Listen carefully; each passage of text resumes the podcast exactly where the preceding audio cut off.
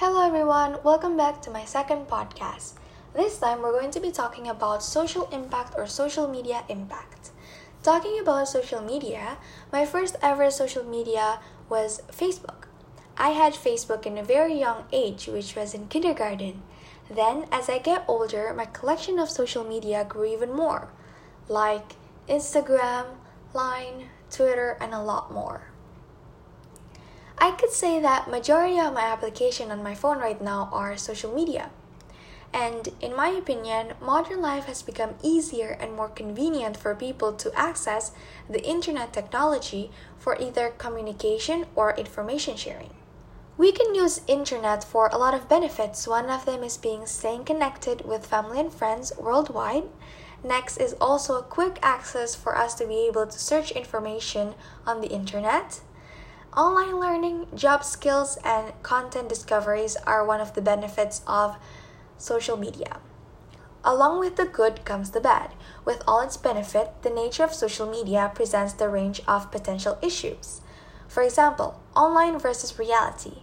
Social media itself isn't the problem. It is the way people use it in place of actual communication and in-person socializing. Friends on social media may not actually be friends, and maybe even strangers. Second, increased usage. The more time spent on social media can lead to cyberbullying, social anxiety, depression, and exposure to content that is not age-appropriate.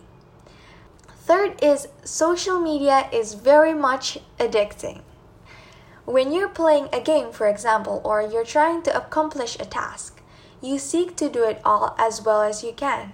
Once you succeed, your brain will give you a dose of dopamine and other happiness hormones, maybe making you happy.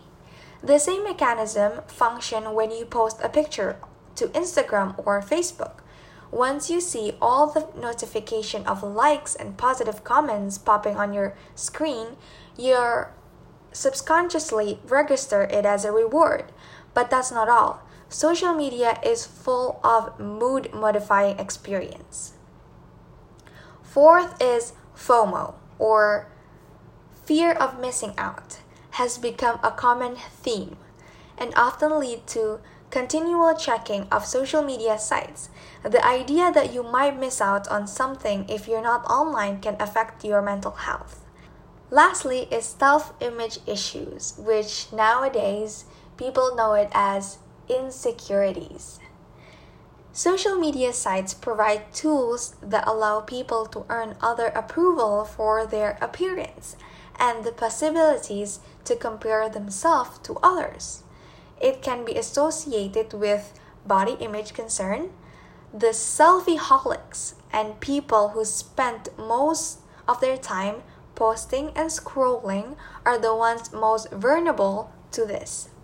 In fact, most girls who use Instagram or other social media at least 5 times a day are most likely to link their self-worth to their looks. That doesn't mean that the main problem is social media. Some people, when they look at someone's post, they would compare themselves with their looks. For example, like, oh my gosh, this person is so pretty. Oh my gosh, this person is so skinny. Why couldn't I be like this person, you know? Like, we instantly compare with ourselves to other people. Those are the bad impacts and the good impacts I could share with you guys. I hope you guys enjoy it. Thank you guys for listening, and don't forget to come back for my next episode. Have a great day.